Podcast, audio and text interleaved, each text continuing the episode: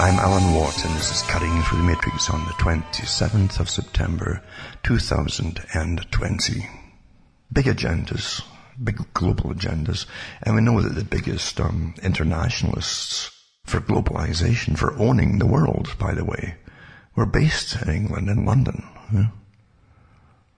The big organizations that gave you and brought the the the, uh, the British Empire into into being private clubs, basically, massive organizations, but very private. And that's the group, of course, that Quigley talked about for the British branch, the headquarters and the, the, the secondary branch that came off for America, CFR. And that's how the world's run. It hasn't been, it has never changed. These big foundations and organizations don't just give up and say, well, we've completed our task uh, that's it over. They, they continue down through generations, eh? The generations. Any competition, this is something to look at too, I've noticed. Any competition to the big foundations. Now the, the foundations, as I say, uh, just like communism with all its foundations, eh, back you under different names of communism, Marxism, Trotskyism, blah, blah, blah, uh, Society for blah, blah, blah, all these different names that they have for the same huge umbrella organization are so well funded uh, that they have full-time employees, you know, hundreds, sometimes thousands in some of them at the top, like a massive bureaucracy, who hire and and get trained and work their lives and retire with pensions and by that time there's others taking over just like any big, big business. But unlike business, some businesses can go under. These big foundations don't, you see. They've got unlimited investments at the same time, even though they're tax-free foundations, unlimited, uh, you get taxed on nothing, you see. They can't lose. But they can set up their goals or their manifestos and have all the different things they want to achieve and work for a century or two to achieve it all and add to it as the, as accomplished parts of the task and have new parts they want to accomplish or conquer too. So that's how it's done. You have no say. This is what runs the world, not, not your governments. That's what runs the world. Private foundations. They have thousands, thousands of non-governmental organizations under them and armies of them, from the street fighters to color revolutions to protest groups to many organizations of civil rights groups that, that, are fighting for things you'd have even thought of, yeah, and probably never will. But there, there's really uh, armies to, to destabilize and alter and destroy and rebuild by design, not by happenstance and evolution, but by design by those in control. That's the important part of it. The United Nations likes to refer to them, and so does the, the CFR Council on Foreign Relations as, as state actors and non-state actors. And you also have civic actors, you see. And so, and NGOs. And the NGO groups, this is, I say, there are thousands of them. Fully trained professionals, most of the, the leaders are for sure. With incredible financing going towards them. All shaping opinions, cultural changes across the board in every country on the planet and getting paid to do it and trained to do it and how to do it and so on. But always pretending they're just a, a local group, you know, just for, for blah, blah, blah. Until you're in a straitjacket imprisonment system of organizations. They keep giving themselves more authority like grafting themselves as a, a little charitable volunteer group onto your local councils until you can't put a garden shed in without sustainability and ecological survey and paying for all. And how are you going to drive, not drive? Should you drive or should you just get a bicycle if you're 90 years old? Etc. And that's how it's done. This is what runs the world. Actors, state actors, non-state actors and non-governmental organization industry complex. That's what it is. It's a massive industry, isn't it? And because you don't vote them in, they can do what they want. And the governments pretend that they're, well, we have to listen to them, you know. Do you? Do you? Why do you have to listen to them when you won't listen to some spontaneous group that goes with a petition about unlocking us all from COVID. How come you don't get any, any credence given to you? But any NGO with the proper titles of who backs them financially has got immediate access to governments. You're living in a farce of authoritarianism. An absolute farce. And you don't get a single leader coming out with a uniform so you can hate them. You know, like the Goldstein of 1984 with your two minutes of hate every day. Uh, you know, you're giving other ones to hate, other groups to hate, and, and fake ones as well to hate. They've, they've fomented so much hate absolutely in the States right now. It's astonishing to watch it happening. The, the usual groups are coming out and say, oh, it's really white groups are, are, the, are the biggest problem in America. They were saying that back in the 90s. Same groups. As America's burning. But they won't say that about the white folk leading the Black Lives Matter. Who are they really? Well, we know who they are. And they are part of the NGO industry groups complex, the NGO industry complex. Incredibly well financed and trained at the top. But they always blame a different target of that because it's a target that might, that might, if they ever did stand up, they're most afraid of. So keep them whimpering and scared and, and, and silent and, and, get, get them guilt ridden with stuff they haven't done. And you've neutralized them all psychological warfare tactics and using threat and fear at the same time. Nothing happens by itself. The, Albert Pike said it when he was, don't forget, again, he was part of not just Freemasonry, but part of the World Revolutionary Movement. If not the actual main one at the time. And trained Mazzini and, and he went, he went out to take over from, from Pike.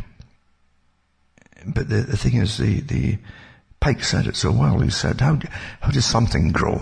Huh? Like, like something in a field, a tree. Can you just throw the seed there and it'll grow? Well, you might with a bit of, an awful lot of luck. Huh? But really, if you want to make something happen, you plan it to happen. You prepare the ground. And you get the weeds out and you, and you churn the soil to get the air into it. You see, that's what helps and so on. It helps the worms and insects and all the bacteria to flourish that is going to be necessary for the health and survival of that tree. So you do all that kind of stuff in advance. You might even add certain things to, to the, to the soil to make it better, you see. Like compost, things like that. And then you, then you, you at the right, you put the, the, the, seed down at the right depth, you see the better depth for survival. And then you cover it, and then you, and then you, you wait, and then you take care of it, the seedling coming up. It's all preparation. And he said, we never, ever, and he's something that's very relevant for today, start a premature revolution. Because a revolution, you see, is just like all the preparation goes in before you put the seed in the ground to plant for the tree to grow. That's what revolution, a truly well planned revolution. You prepare the ground. Well, what's the ground? It's a general society. The ground is a target group in revolution. Target group. Those who may oppose you. Well, how would you stop them from opposing you? Take your time. Make sure that you run the school system, but you've taken it all over long ago, which is true in America and elsewhere. That's what UNICEF was part of too, mind you. Part of its purpose. And the main worry you're going to have are the males in the populations. So you introduce a different schooling system where you, where you, where you have group consensus in classrooms knowing that most youngsters want to be accepted by the peer group. They don't want to be shunned. But you can bring in a system whereby if they don't agree with the final uh, uh, diagnosis, say I call it diagnosing a symptom of, of, of, whatever happens to be the topic is, you diagnose where they're going, they want you to take you the conclusion of all. It's like a diagnosis in a sense and you won't go where the teacher with the toolkit techniques of psychology is taught to try to bring you all to, if one stands out and says, no, I don't agree with that, you know, I wouldn't do that in this circumstance. Well, then you get shunned. Oh, that's terrible. You mean you you you you you wouldn't want to do that, and so this certain group over that country might feel bad or they might suffer because people like you made it so you wouldn't. You see how you get shamed, shamed, shamed. Yeah? Consequences and shame. Things that have not even happened. And also, so, so the guys, there's generally guys with leadership qualities and abilities uh, that will, will speak out. They think things through you know, a bit more clearly. So wait a minute here, you know, if we all do this, we'll end up being wimps, and that's exactly what the whole thing is about. Because they bring in afterwards zero tolerance. If you get struck at school, don't fight back. It's a crime to fight back. And you wait years of this indoctrination, and maybe 10 to 20 years later, you start a real revolution inside the country. And most folk, that you call decent folk, right? the ones their indoctrination has worked on them, won't, won't, won't stop a, a, a new group being riled up and raised, huh? raised differently to hate the group that's now adults. That's, you understand, it's really nice tactics for, for those into warfare games, etc., obviously. But, um, it works awfully well, and it's not genius really. It's been done before, down through time. But yeah, you, you raise up the group once you've, you've, you've neutered a previous generation, then, and uh, whoever children grow up for in 10, 15, 20 years, uh, you make sure that you've radicalized them to hate, oh, they've destroyed the planet. They're terrible, and all different kind of things are added into it, gender differences, things like that and you stir the pot up and you radicalize them through intensive indoctrination. The same schools that 20 years ago were, were teaching a generation, uh, or 25 years, a generation not to fight back and to be nice and agreeable uh, and have group consensus. Now you've got this group, a different group who, definitely still have the consensus, but it's a radicalized consensus to hate anybody who's not part of the authorized revolution. It's all been done in advance, and you paid for all through your tax money. Of course you did. Is, I'm not only the people at the top all know this because they're part of it all, and that's how it's done, and that's why you're watching the, the, these farces in the cities of, of mobs being led, guided, uh, financed, incredibly well financed at the top. And the people leading these, these revolutionary movements are, they'll come out as millionaires, some of them. The leaders, some of the leaders on the streets I'm talking about. The ones who are really well trained. And you see them bust from, from, from town to town, city to city, and state to state, a lot of them, right? They're well trained for what they're doing. They're there to get, to get the danger pay of, of combat troops. But they'll get more than that too for, because they're, if they're good spokespeople, they'll know how to keep their group in line and to, and to radicalize them further and to keep keep quiet what their real functions and their real goals and objectives are. You must, uh, they're really good mercenaries, these characters.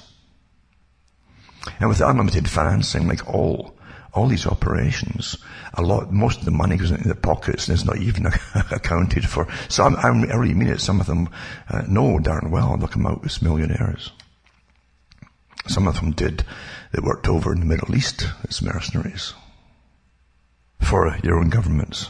So anyway, we're, we're living through amazing times and amazing systems, and it works because the, the ground was, was prepared. And general society was taught to feel bad about things which had nothing to do with.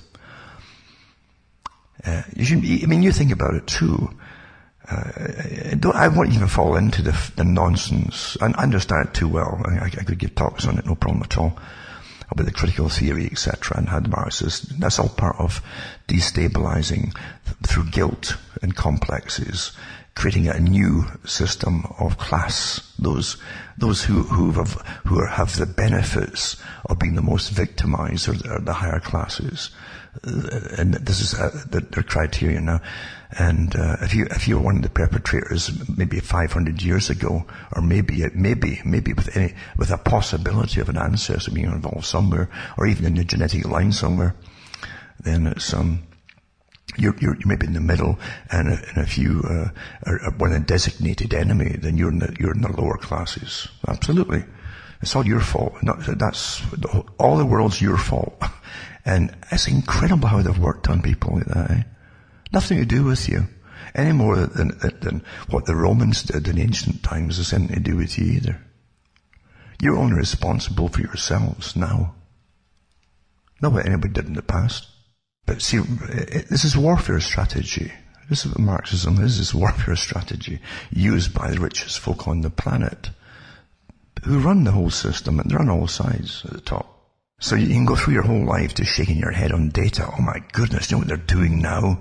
Do you believe what Trump said today? Do you really, do you believe what Hillary's advocating if Trump doesn't leave? Oh, no, da, da, da. You get this your entire life, this, this stuff. It's a big play, a big stage, like Shakespeare said it, you know, the whole world's a stage and we're but the players.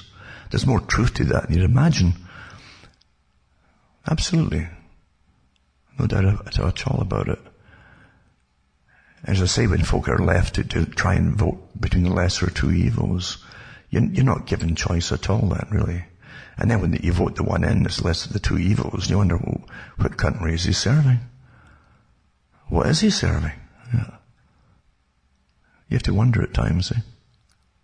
He's good at putting proposals across, but all, all the proposals, you know, go nowhere. So it's, it's good for publicity like like uh, it was going to put down as it with, with uh, Antifa as a terrorist group. I thought they already were a terrorist group. Any group that advocates a complete overthrow of your governmental system and your constitution is automatically a terrorist group. What, what part of that don't you understand? again, uh, as I've mentioned it before, even recently again, I mentioned how come Karl Marx was allowed to, to live in London? He was financed and put up there. He was even given uh, grants occasionally from, from different people in the bureaucracies and in, uh, in the elite families in Britain. While he was doing his, his whole thing on the manifesto. And he don't forget too, he was no person that drafted that darn thing up. But he's the front man again for that particular project. His name wasn't even on the original books, you know, the manifesto. That's quite something, isn't it? Everything's really something else. Again, when you start talking or thinking, things come to you. Now, I was thinking about the Karl Marx and, and how he did. He did telegraph.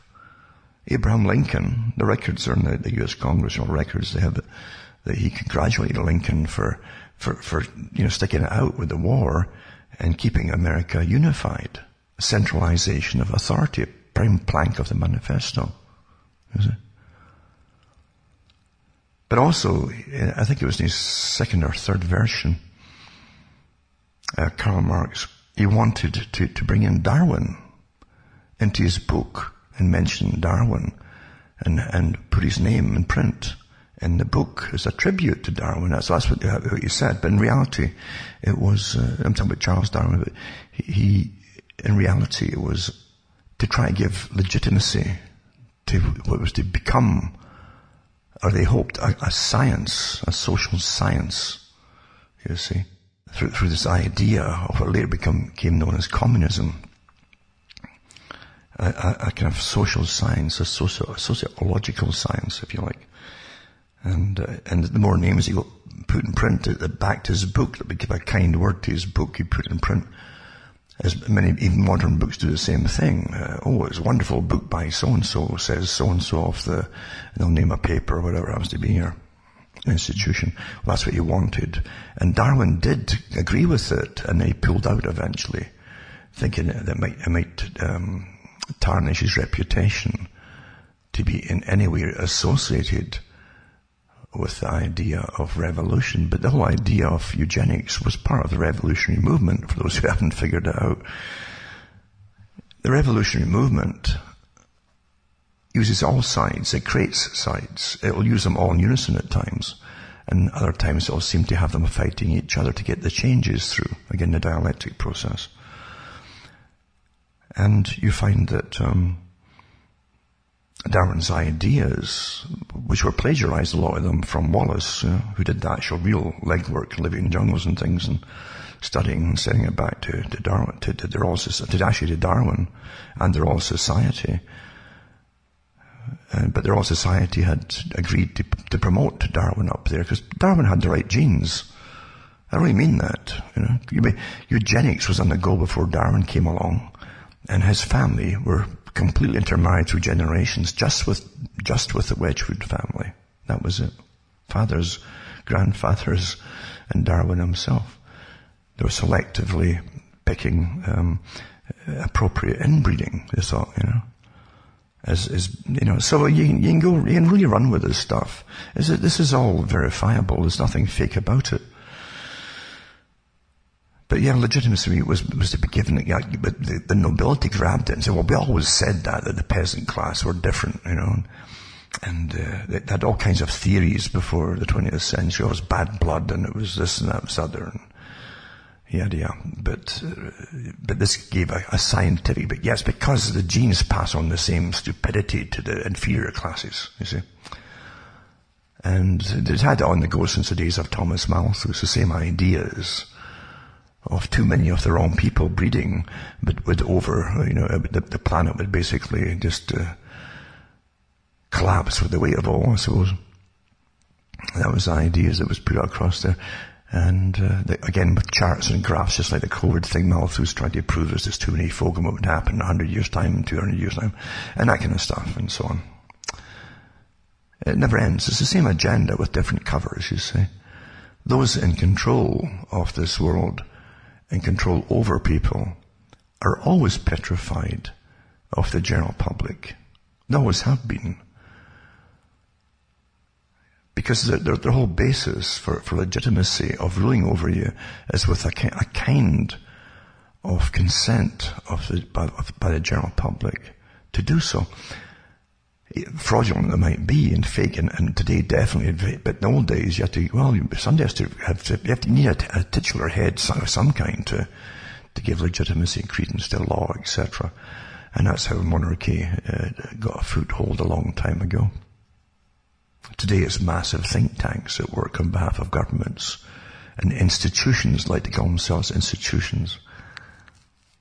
They don't vote for once again and government that really doesn't know much, as I say from the politicians, they don't know much. They're, they're little sharp characters themselves, men and women, with big ambitions for themselves.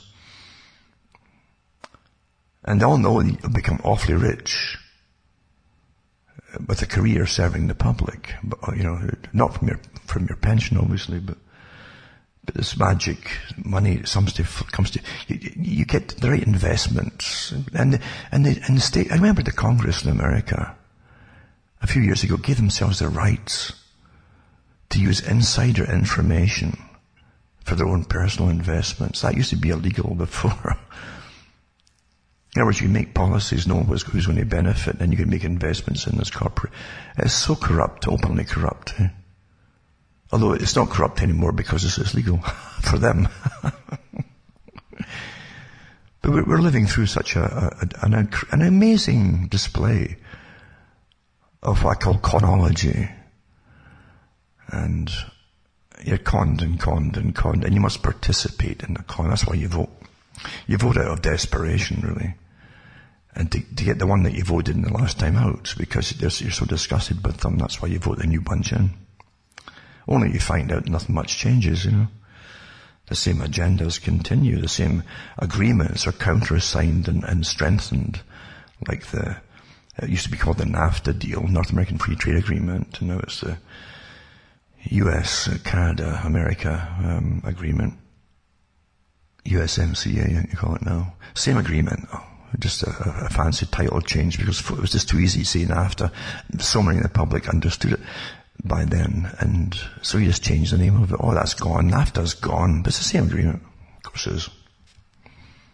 It's fixing trade. And you as a small company have got a hard, you've got to have a hard time exporting anything without permission by, by the, by the, the boards that are set up, these star chambers through the WTO as well, World Trade Organization.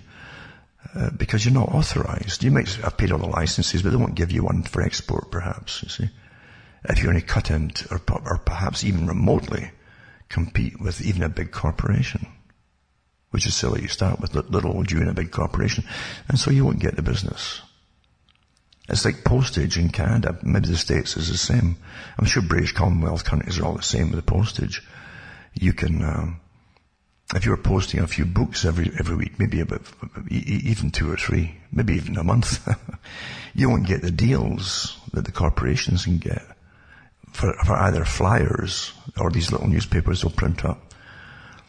Um, before page, you know, free flyers and things. You won't get the deals, the incredible, incredible deals that are given per copy if they do so many hundreds per week. And you, well, you can't even get two or three a week, but you aren't going to get that kind of, so you'll, you'll pay maybe 10 times more for the same post, for the postage to the same places. There's nothing in, there's nothing in this system is there for the ordinary person. Really. Nothing at all. Except the propaganda that's leaded. A lot of propaganda goes into creating you. and the mind that you have and your opinions that you have. But that's how it really is, and we, we don't like to look at it and see it that way.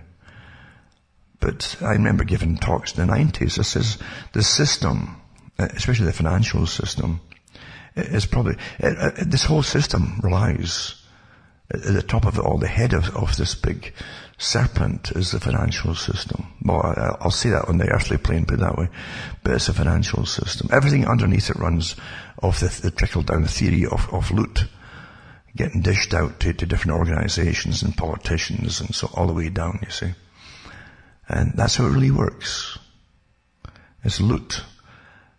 And that's why Rothschild quite openly said it in, in, in his, his, own books and so on about Rothschild and biographies and, and the different Rothschilds. And, and he said it. He, he said that uh, put me in charge of a nation's money, currency, and I don't care, he says, who you put in as government, uh, prime minister. Because obviously, uh, you you'll see it every, in throughout your life. And Britain was more open where the Chancellor of the Exchequer or the Prime Minister would go to see the big lenders about borrowing money. And with every loan comes conditions. And these conditions aren't all financial. They're, they'll be null and void unless you change policies here. That's where, that, you look at your government giving money out to all these third world countries that can never pay it back. But don't worry, you the taxpayer are put down by your nations as a guarantors if they fail to pay it back or write it off. See? That's how it works.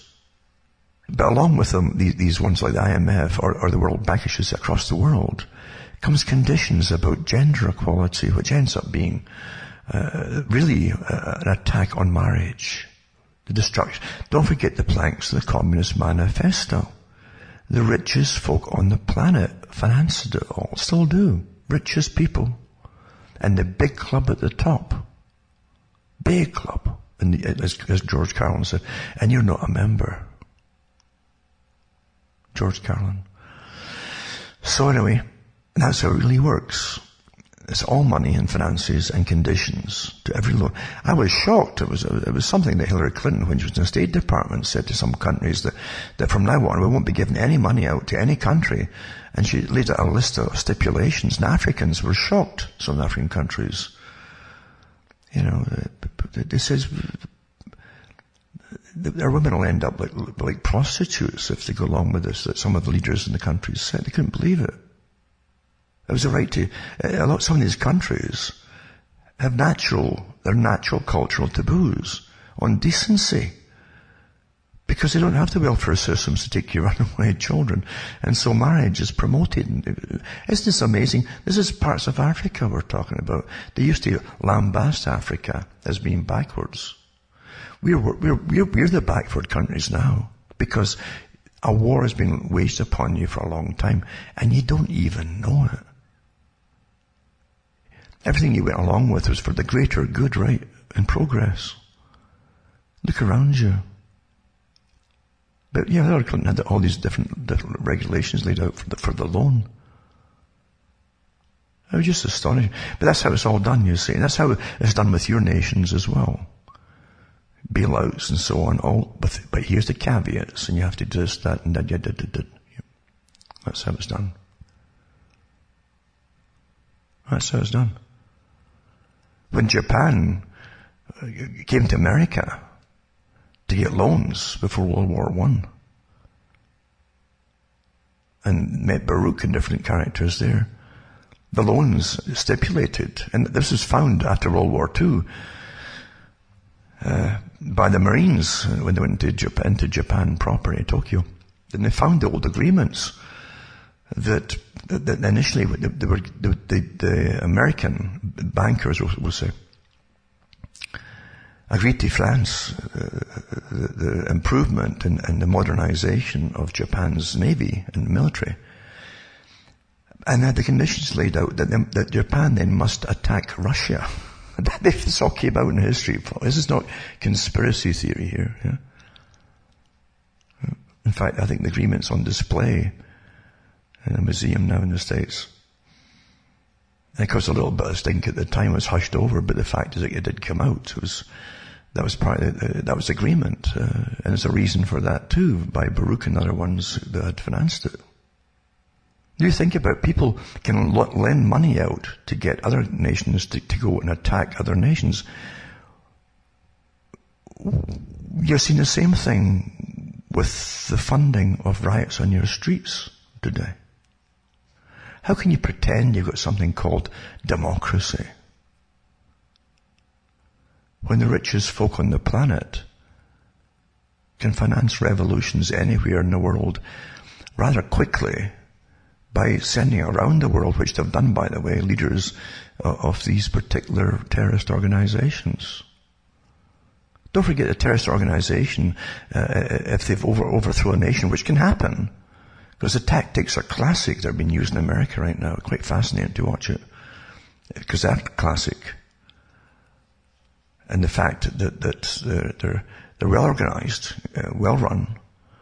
Um, the idea is to terrorize the average American citizenry. They'll do nothing. That's what was in Fight Club, the movie Fight Club, the comedy where, where, where they, they, they set a group up for revolution and, and they even ex- experiment on Joe Public. There, and passers-by would pass gardens and things or fences or gates and, and the folk in the gardens would just suddenly soak them with, with hoses and, or chase them or throw things at them. And the hardest thing they said in the comedy was to get folk to physically fight back. Because folk are decent, law-abiding, yada yada. What chance do you have against terrorists?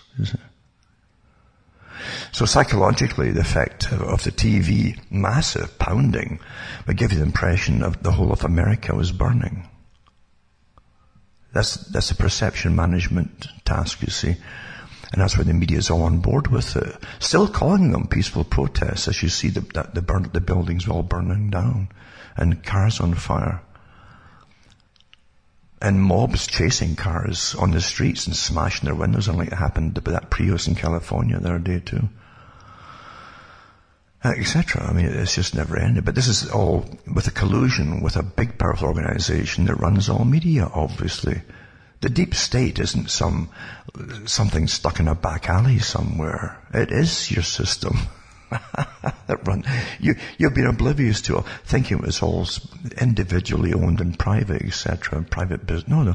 These corporations are part of the whole system of revolution.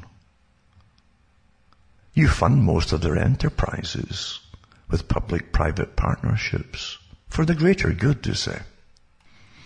Yeah, so I gave talks, as back in the 90s about the, the system, how corrupt and broken it was and how they, they kept trying to keep it and being kind of semi-successful. And I likened it to the Tower of Babel. I says there's so many band-aids on it because it's swayed in the wind for so many, you know, thousands of years that it's broken, cracked, and and it's, it's got all these band-aids on it from countless defaults and bank crashes, all planned, of course, to loot the general public over and over, and how you always get at least at least twice a, year, a century, you know, at least two big, uh, you get two big um, crashes as they declare bankruptcy and loot you all. And then you all have to bail them out with loans your government takes from the same characters that cause them. Because they're giving you nothing back really except numbers on paper or on a computer. And then they're telling you that's legitimate and your government agrees because they're all part of the con and they're all financed themselves. And then they, they put you down to, to pay back all the money that was lost. Really stolen. Mine doesn't disappear like that. Stolen. Big crashes. So you, see the big uh, Tower of Babel is towers above you all. And there's, there's countless, there's even many books came out after 9, after, after, well, 9-11 sure, but also after, and, and all the wars that you're still paying for today. Um, but also with the crash of 2008 all the books and how the biggies all knew it was coming, how they had moved all their own cash and into secure places, etc., etc., and how they actually accelerated and helped all to happen, and how the governments and the overseers of of these big institutions that work for government, how they turned a blind eye right to the bitter end about the banks were buying up by the thousands per day mortgages. They were flipping mortgages like the commodities. Until after the crash, they're still trying to figure out who eventually actually owns a lot of these properties. Utter corruption and collusion. Nobody was jailed for it. You had ten cities of folk who'd all lost their homes. Generally, the poor folk that, that fell for these, oh, no, no money necessary. This is a government back, back these things up for you, yada, yada, yada. Poor soul. I mean, Horror stories came out of it. Again, quickly forgotten again, eh, or hushed or quietened down, eh. And they planned it from then on, you know. They said that 2008 was only the first wave of this massive collapse. Well, who said that? All the biggies at the Council on Foreign Relations, you know, this quiet, quiet advisory government that you have. And uh, they come as advisors to government. We advise them on what to do or else. And, uh, and the second one was still like, well, here you are with the second one. And they've, they've compounded it with a COVID idea. That's a good one, isn't it? When more folk dying two years before with flu. But the world wasn't shut down with that. That doesn't matter. This is a necessary thing for the big agenda, obviously. Obviously, since they're, they're, they're turning on the public with military precision and military angst. Military angst is important. If you see, when the military has to go out and force an enemy to the death, and face them to the death, you'll see the guy's expressions. They call it resolute, you know. And, and, and with those who lead them, because they're all on board with it, and you gotta be resolute if you're facing an enemy, right? But you're seeing the same thing turned on the public right now with, with, with absolute glaring authoritarianism of resolution. They've all sworn to each other and the big organization that they all belong to. The real boss, not the public, to go through with this to the bitter end, to change the economy and the system and the culture and what's left of culture and uh, the whole way of living from birth to death permanently using COVID. Some of these things I might touch on tonight, but I don't want to overwhelm folk with just too many details of, they can look it up themselves. I can give you a lot of the links and so on. But it's, it's overwhelmingly evident what's going on, and there's nothing, there's nothing left to the imagination. It's your own unwillingness to believe it. That's what it is.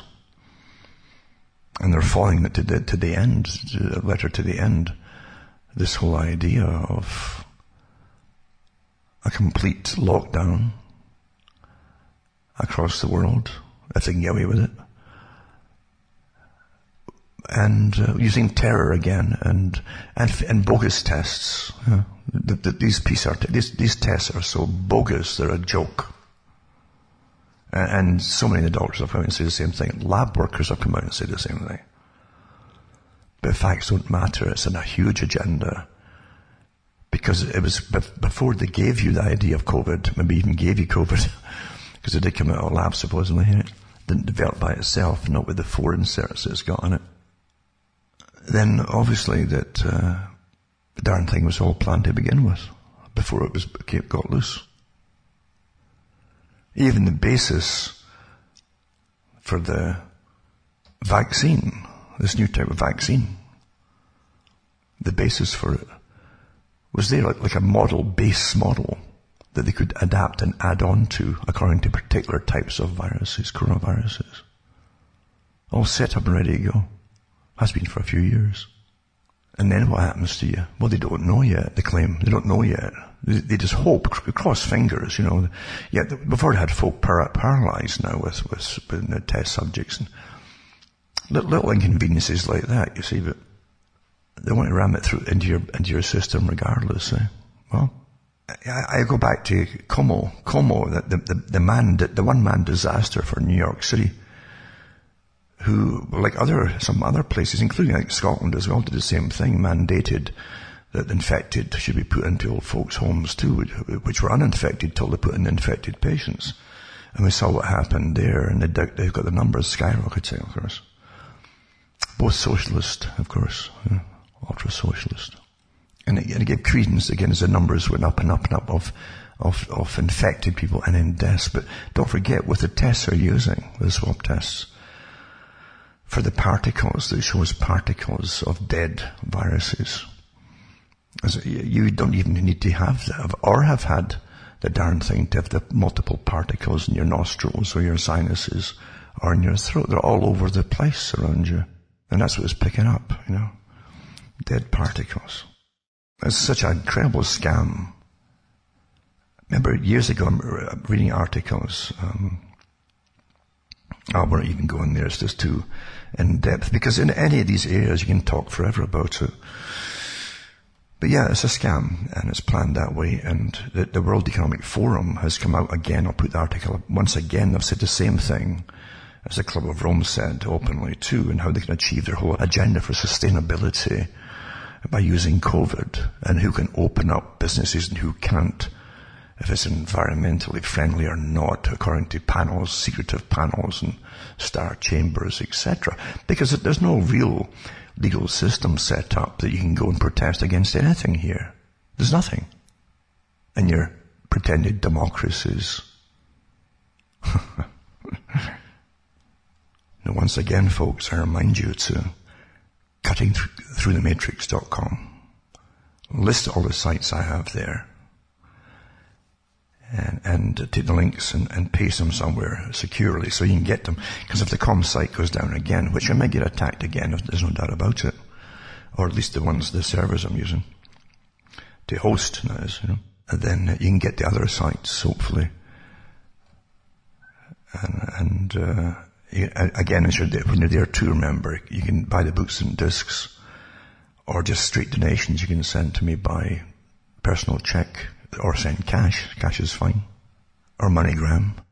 I'm not selling you ideas of who to vote for. Or, or I'm not selling you pure optimism either.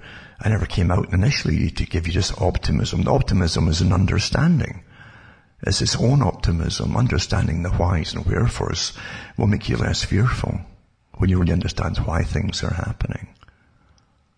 You'll also see what's going to happen along the way and prepare perhaps for mental preparedness stops a lot of anxiety. Never mind physical preparedness, but mental for sure. You don't fall for the next terror attack of psychological warfare put out by professionals, meaning your own governmental agencies, the ones that run your government, or the CIA, or MI6, or Mossad, and all the other organizations all collude together. And they do collude together. They always did. Some, some of the, the top um, agents in Britain would meet in pubs in London, in MI5 and 6. Especially MI6, they'd meet their, their counterparts across the, across in different countries. You know, they'd meet them all. They'd meet, they'd meet the Russian spies, and agents, and and uh, they'd meet in bars and favorite places across capitals across the world. They'd all meet at different times and bump into each other, and they'd get pally, you know, and they, they exchange a little, a little bit of superficial information you pass back to them. Well, you wouldn't guess what I found out about what Russia's up to now, what, what they're up to, you know. Mm. Things like that, little trivia. But a lot of them got to know their counterparts because they're in the same business of collecting and supplying information to their masters. And eventually they, could, they could see through. Uh, they'd often say in their memoirs that they, and if you met any of them personally, they had no, no, no personal access to grind. They weren't, it's not like the movie type thing where they did everything for, for patriotic duty. They did a bit of excitement. They got paid for, they got a lot of good tra- travel. They got investment tips that you wouldn't believe because so much of what they were trying to find out in different nations was investment money and, and, where the future trends are going in big businesses for the masters back home. A lot of it was like that. But most of them didn't, didn't do what they did for, for ideological purposes.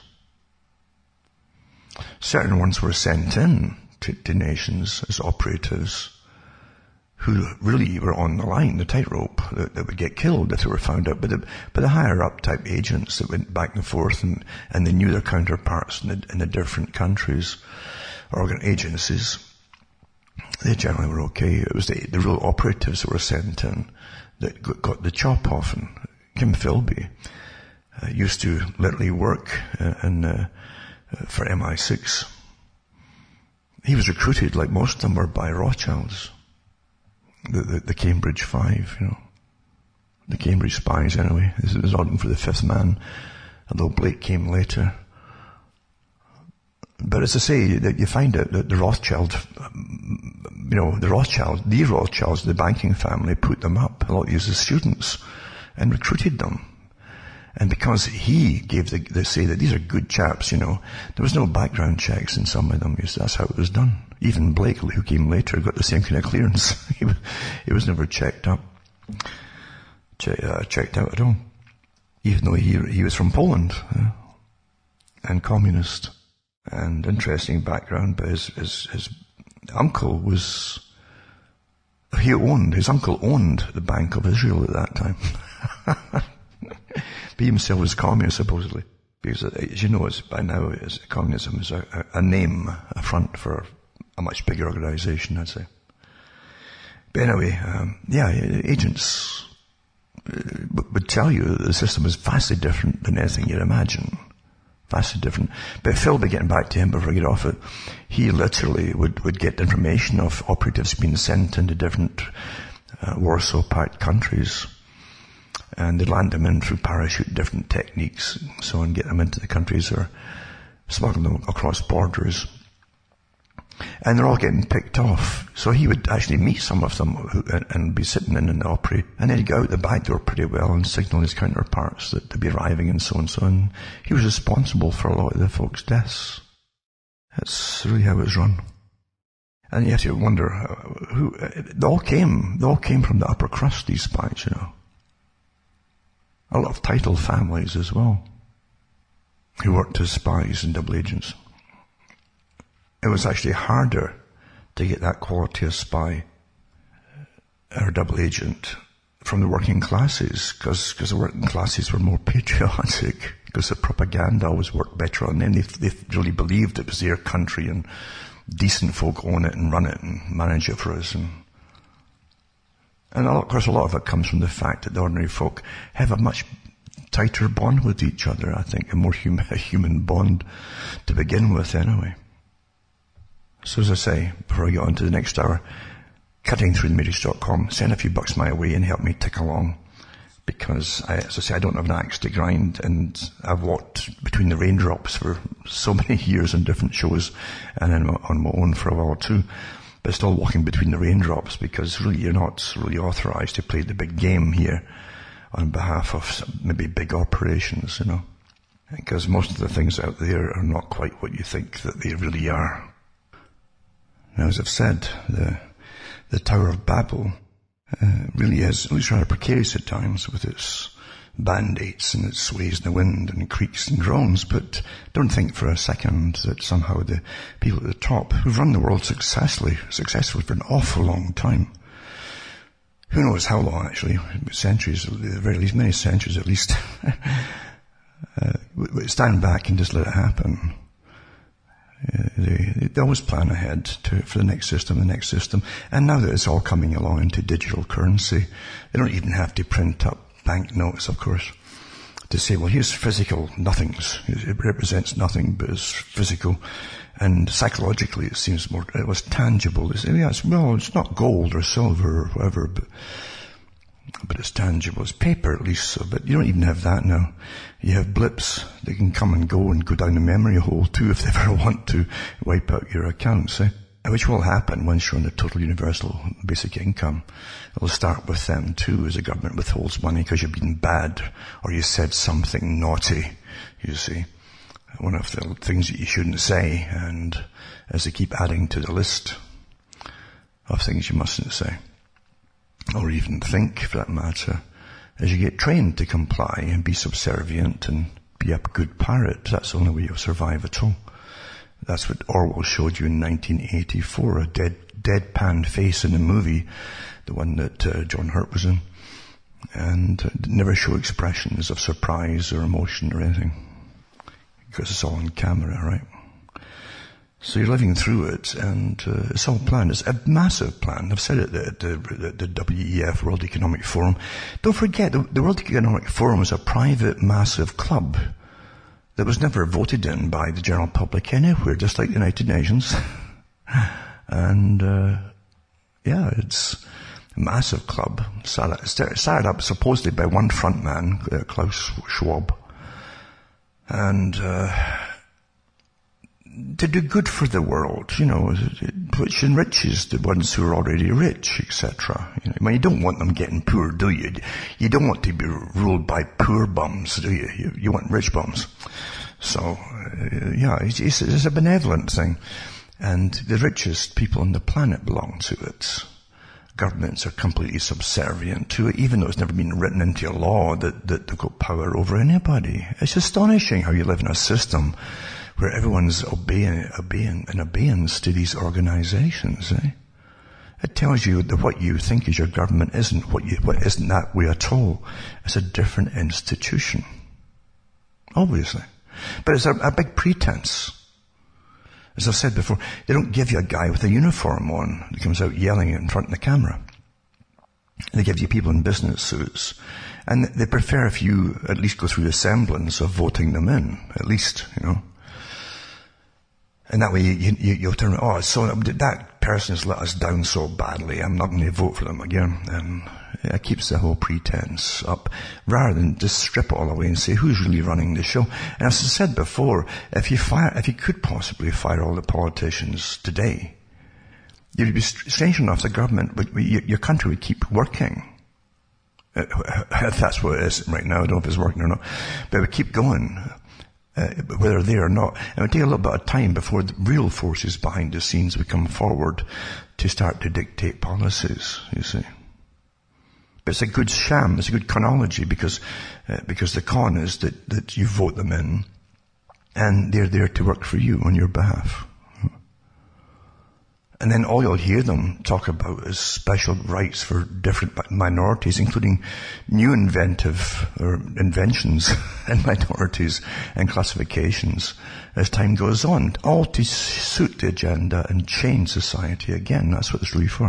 You don't give a darn about anybody or pre- preferences or anything else. They'll use them all, but you don't care. Any more than they care about the poor folk who are starving in some places.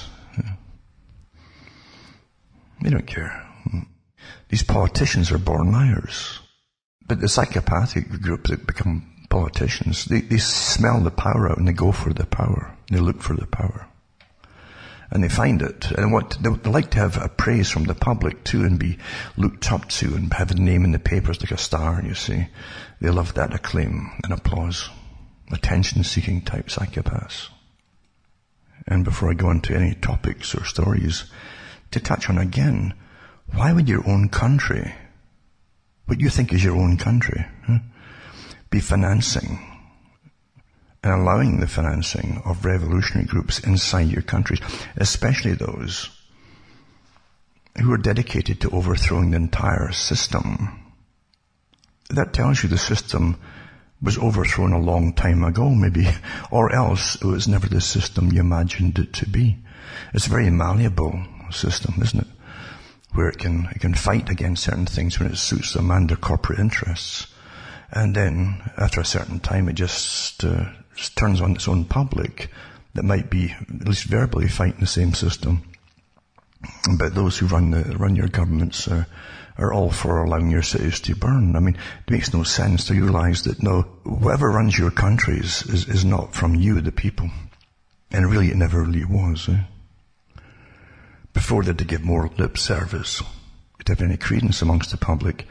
But they really don't have that anymore. They'll, they'll cater to it, what they say is, and that, that's what they've done. Rather than serve the general public in the so-called supposed democracies, right? Which means you, you, you, you fulfill agendas that you run on and, and democratic systems. Even in democratic Republican systems, you still, meaning democratic, you vote. You get to vote people in. That's a de- democratic bit, but it doesn't really work that way because you don't really vote them anyway. Uh, they're, up, they're put in. but the idea is, is, to keep the idea of democracy going, to stop you realizing of the, all the folk behind the curtain, you see. The ones that Benjamin Disraeli talked about. And he's one of his novel, I think it was, it uh, was, it was Coningsby, I think a novel. He's talking about government and a civil servant, and he says that government is those who really rule the nation behind the curtain are vastly different people from the ones that you see. They give you lots of little clues and tips, don't they? But that's how it is. And you can figure that out for yourself anyway after doing enough study and, uh, and right, even in your own lifetime, just to study stuff in your lifetime you've seen and look at all the promises made, then you see once they're in, rather than cater to the majority that, that, that supposedly elect them in, right? They'll say in democratic countries, well, they're supposed to serve the majority, but give, but listen to the minorities, give the minor, minorities little protections and so on. All, all they do is talk to minorities. That's taken over from the majority. And it gives the impression that they're listening to people, but not listening to the rest of the people. They're listening to selected groups that tell them what they want them to, to hear, or, or to ask them even. Oh, sure, we'll pass laws to do. It. It's all to do with passing laws, isn't it? Everything that happens is pa- they, people shouldn't talk about it. Don't oh, pass a law until you're hamstrung, as they call it with laws. That's the old communist technique. The Bolsheviks did that when they got in. They passed law after law after law. You couldn't speak, you couldn't do this, you couldn't talk about blah, blah, blah. Until you were completely hamstrung, you were silenced, you see. Socialism always does the same technique. And when the same elite multi-billionaires want socialism, they'll give you socialism. It's a faster way to do it. When they want more from you, or more compliance from you, more, um, more public spiritedness from you. They'll give you more freedoms for a while as they still fleece shoe. You see? So they've got to give, be a little bit, a bit more free and easy and always point to their country. You wouldn't believe what they do in those countries to people who are convicted of this. You wouldn't believe what they do. Well, they don't bother with that so much now, do they? Because yeah. it's all happening in your own countries. quietly too. Maybe sometimes not so quietly. But anyway, it's a farce, isn't it? But it's all to suit the, the masters at the top. And I, I, read articles today just about the, the lockdowns coming again in England. And I, have said that at the beginning, I said, listen to what they said. It's going to, they're going to have you locked down uh, for at least a year, maybe two, maybe two, you know. Now they're stretching it to two years. And, um, they give you a little bit of a break in the summer. I said, did do that, just to ease up a bit, make you, you smile and be happy a little bit, rather than have you all rebelling. They don't want rebellion, you see. And that's how they do it. They play it by ear. by ear, meaning electronic ear, because they've got the finger on the chat in real time on on the net, you see. They've got, they know exactly who's, through all the algorithms precisely in real time, a pretty well accurate percentages of who's against the, the, this lockdown and the rest of it, and how to manage it, and how to get round, how to break your resolve, etc and or to convince you by bigger scares and what need to do to make it happen. This is how it's played today. It's, it's massive psychological warfare on the general public.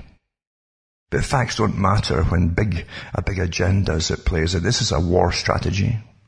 What can we use? Well, global warming's not working for them. They won't swallow it. They won't cut back. They won't get out their cars. They won't blah blah blah. Well, here you go. Here's COVID. Let's do, use COVID. We'll use that. And California, you probably noticed here too, um, they're cutting back on all car use altogether. Well, it's much healthier for the, right out, out of the playbook, eh? They said that they wouldn't allow things to open up. They weren't sustainable and environmentally friendly. The whole agenda, the, the agenda, the climate change agenda, so sustainability, climate change was hit upon by the Club of Rome when they were given the task to find something that we'd believe and would agree to and give up certain rights and, and privileges and all the rest of it for the greater good. And they hit upon the idea of global warming, famine, drought, and the, and the like would, would fit the bill. That would fit the bill. That's what they said in their own books. So, but the whole point is there's too many people. Behind it all, they've, they've said that there's too many people. How many articles have come out even again recently by the same culprits telling you there's too many people, you know, it's, uh, it's inevitable. It's going to get worse and worse because there's too many folk consuming, consuming. And then even right down to too many folk breeding, especially to the west where, where the birth rate's always been plummeting except for, mass, for mig- massive migration with children. Most migrants are, are, are the ones with the children, you see, to get the numbers up. Otherwise it'd be way, way down, way, way down. But again, facts don't matter, agenda driven, eh? Anyway, from myself, Alan Watt from Ontario, Canada. We've had lots of rain recently. It's good nights. I mean, your God or your gods go with you.